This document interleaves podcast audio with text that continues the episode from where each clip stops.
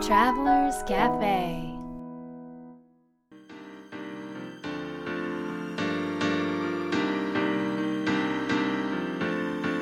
ライフトラベラーズカフェへようこそ。松並博です。若菜です。ナビゲーターの竹井博奈です。世界各国で自分らしいライフスタイルを送っている素敵な方々にインタビューをし配信するライフトラベラーズカフェ。このバージョンはみひろさんと若菜さんが日本に来た時に各国で旅してきた時のお土産話と皆さんからの質問に直接答えるカフェトークでお届けします。今回はどこに行ってきたんですか？はい、今回はボルドーですね。ボルドーと言いますとフランス、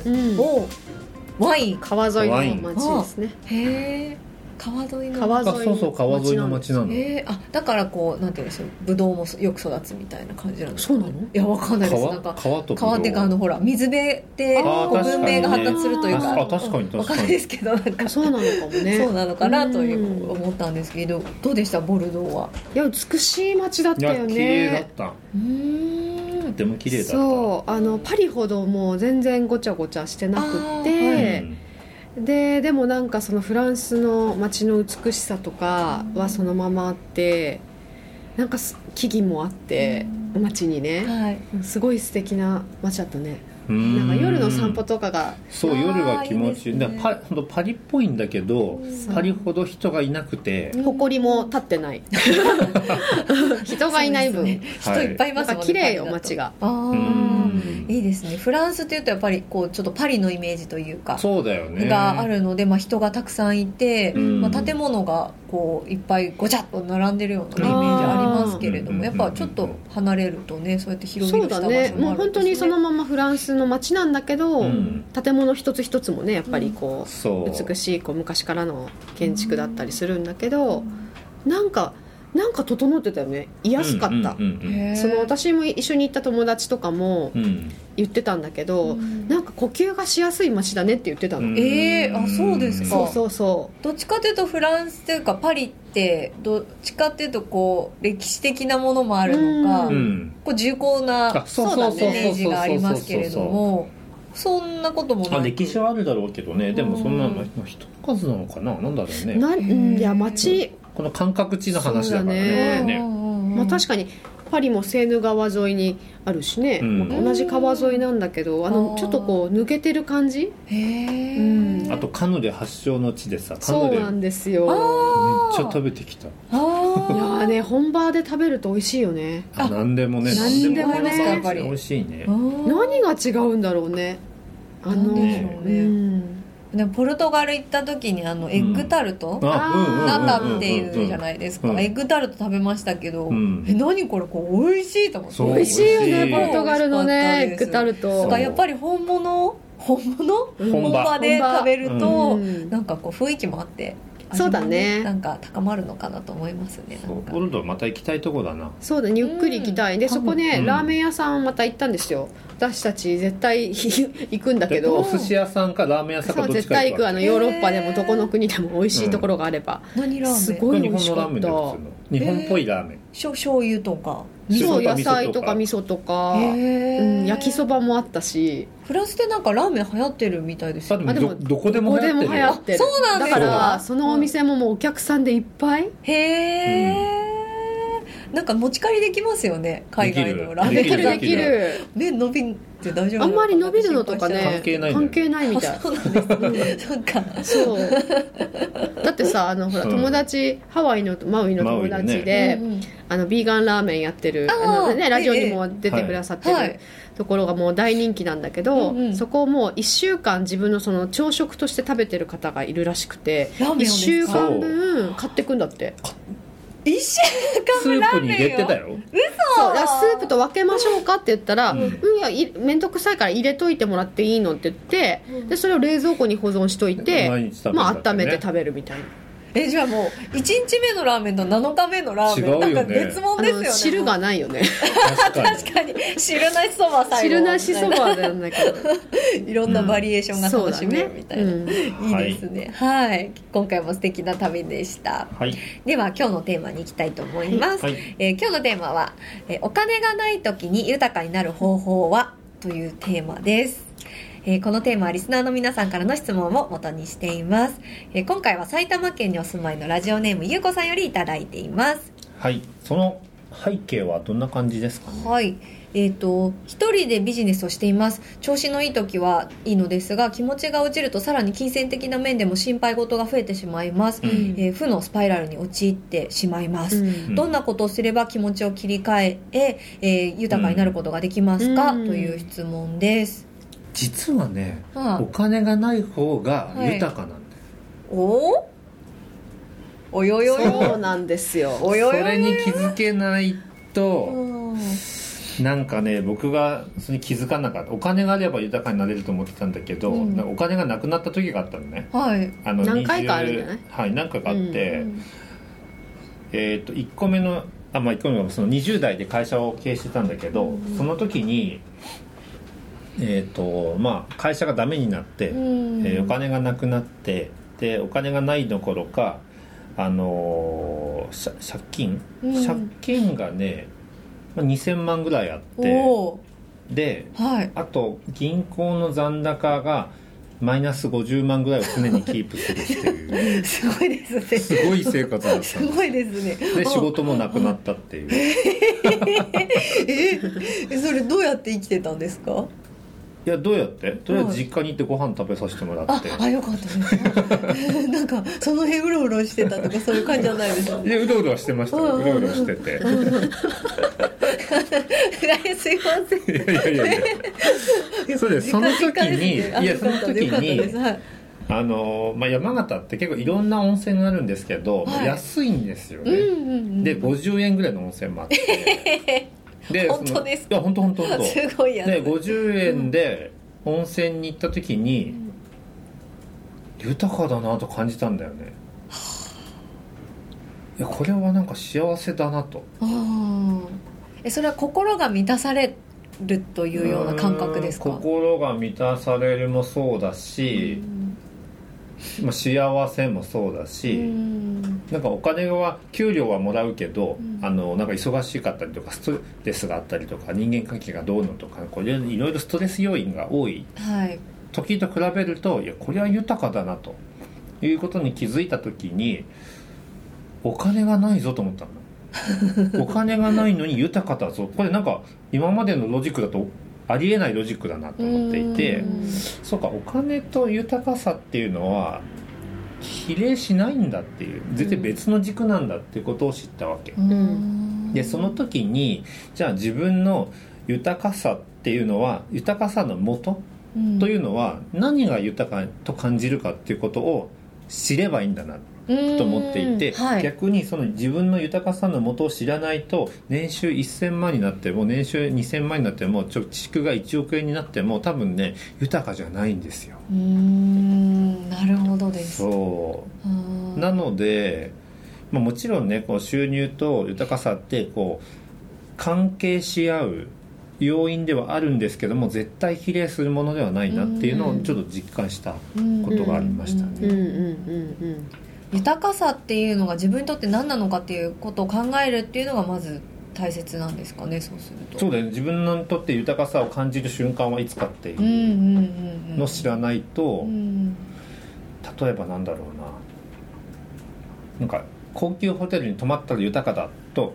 仮に仮定した時にそれに泊まったら一瞬豊かかなって勘違いするんだけど、それは豊かじゃなくて、初めての体験とかだから、なんかテンションが上がって豊かに感じてるっていうだけかもしれないんだよね。そのような出来事いっぱいあって、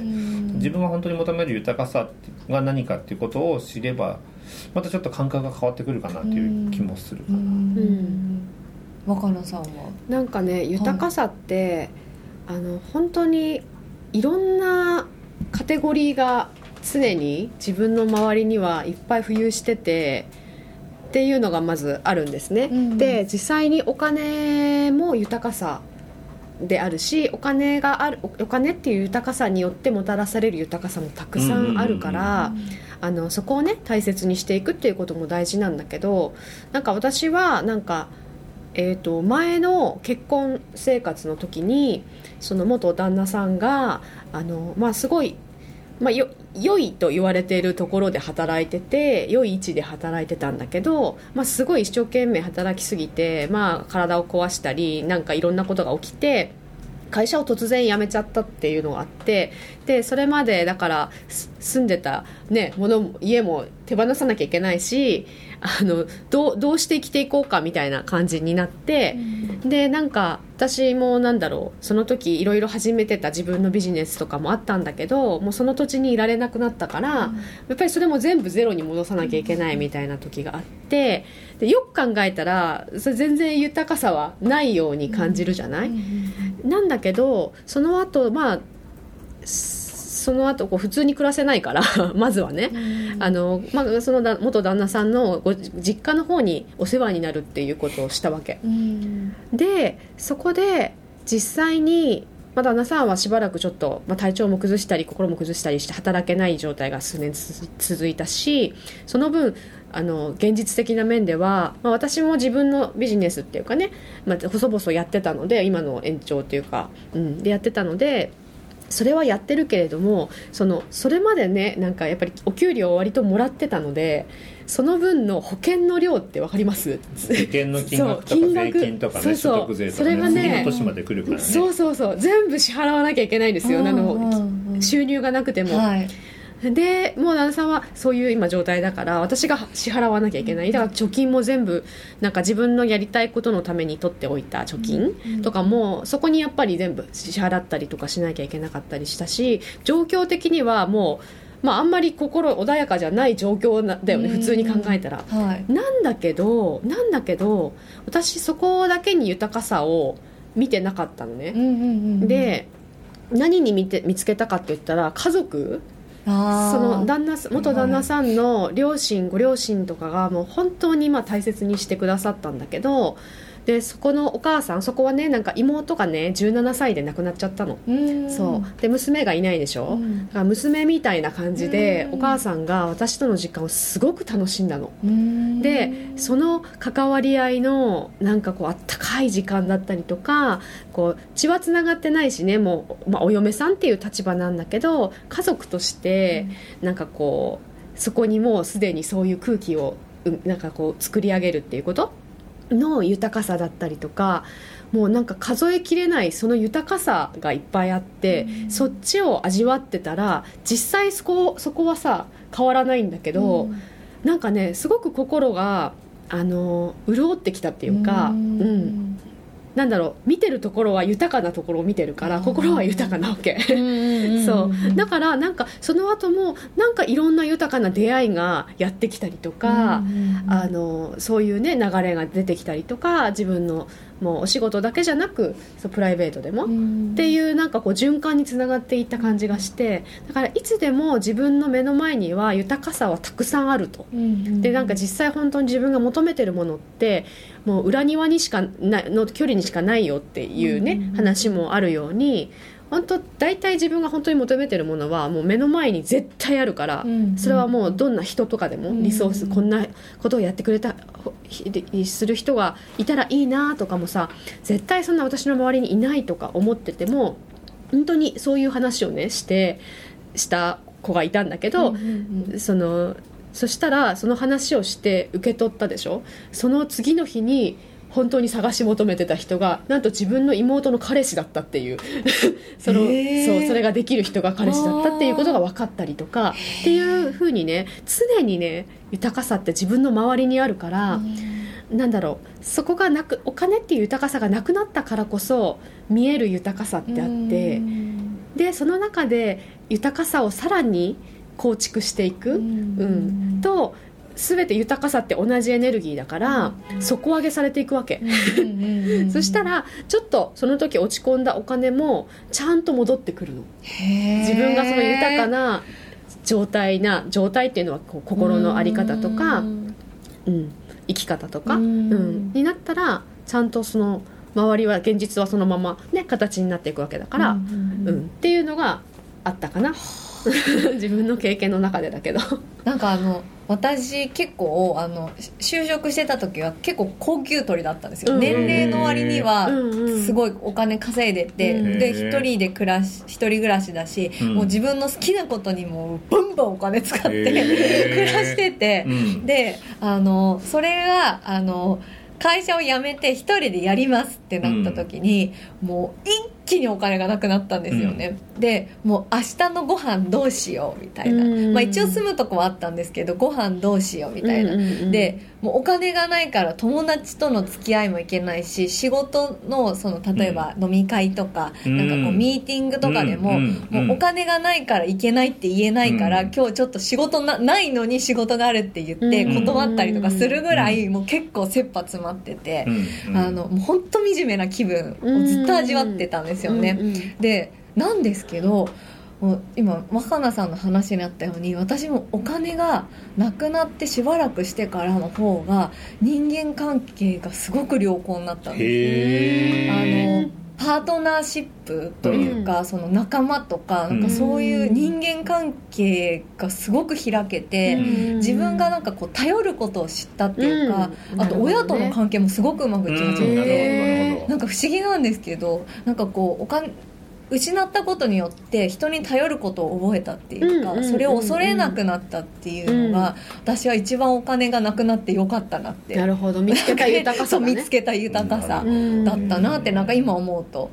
感じますねなんかそうだね、うん、でも何でもさ物をなくしたりするのもさ、うん、それ、うん、大事なものほどすごくショックだけど、うん、でもなんか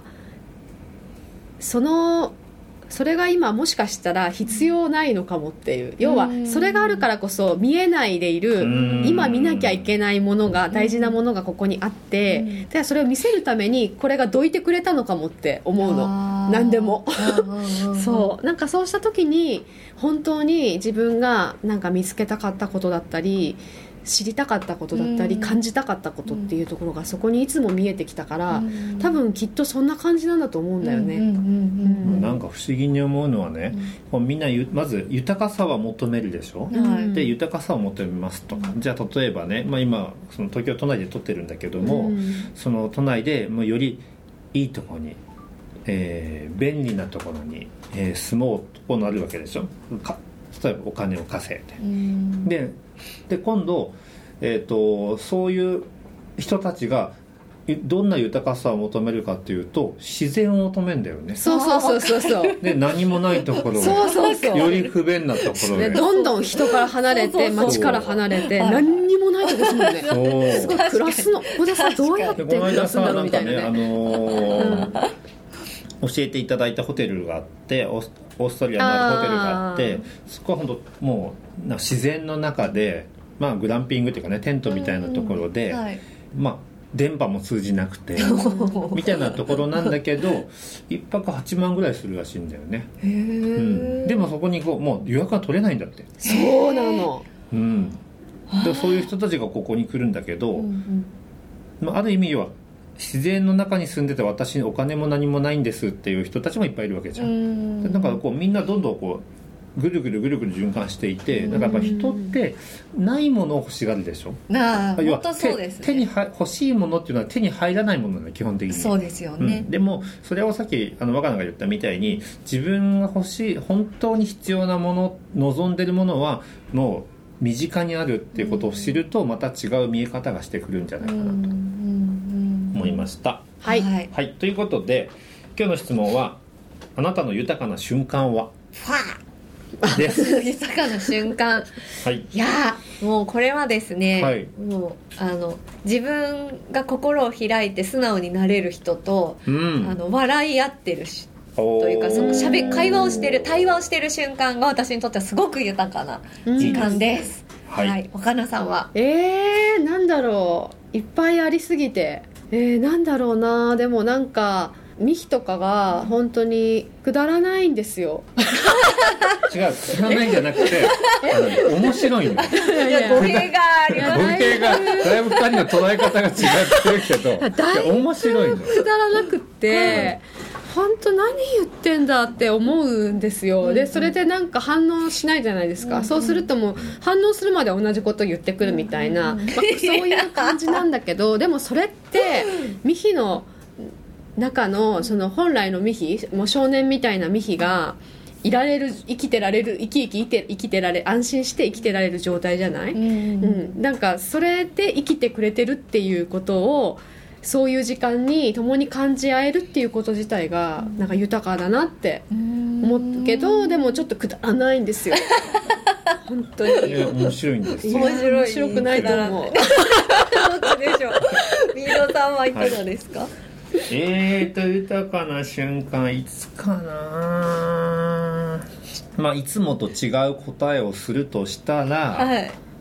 電波が届かないところに行った時でしょうかね。あもう行こうそこ行こう。嘘です。もうねどこ行っても最初にチェックすることは Wi-Fi のスピードチェック。そうなの。Wi-Fi が繋がるかどうかじゃないですか。そうスピードチェックだよ。繋がれなくて僕はよし何十メガ BPS だって。本当どんだけ自然があるところ行っても絶対最初にやってるのはそれだ。へー。いやでも実際にね、うん、そのスリランカとかそうそう1週間ね電波つながるところに行ったんだよね。実際つながらないからどうでした震えとか起きだいぶちょっと白目を向いてでも豊かでした本当に豊かでした。あ大丈夫です、ね、よかった、まあ、時間の流れが違うよね電波届かないとね。で今本当になんか地球上で電波が届かないところってもうほぼほぼなくなってきててだからすごいなんかなんていうのかな価値ある場所になってるんですよね電波が届かないっていうのは。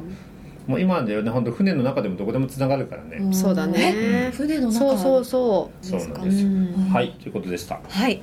ライフトラベラーズカフェは世界各国から不定期でお届けするプレミアムトラベル版と今回のように日本に来た時に毎週お届けするカフェトーク版があります。皆さんからの質問もお待ちしています。次回の放送もお聞き逃しのないようにポッドキャストの購読ボタンを押してくださいね。またみひろさんと若菜さんがライフトラベラーラウンジというオンラインサロンをやっていますので検索してみてください。それでは良い週末を。Life Travelers Cafe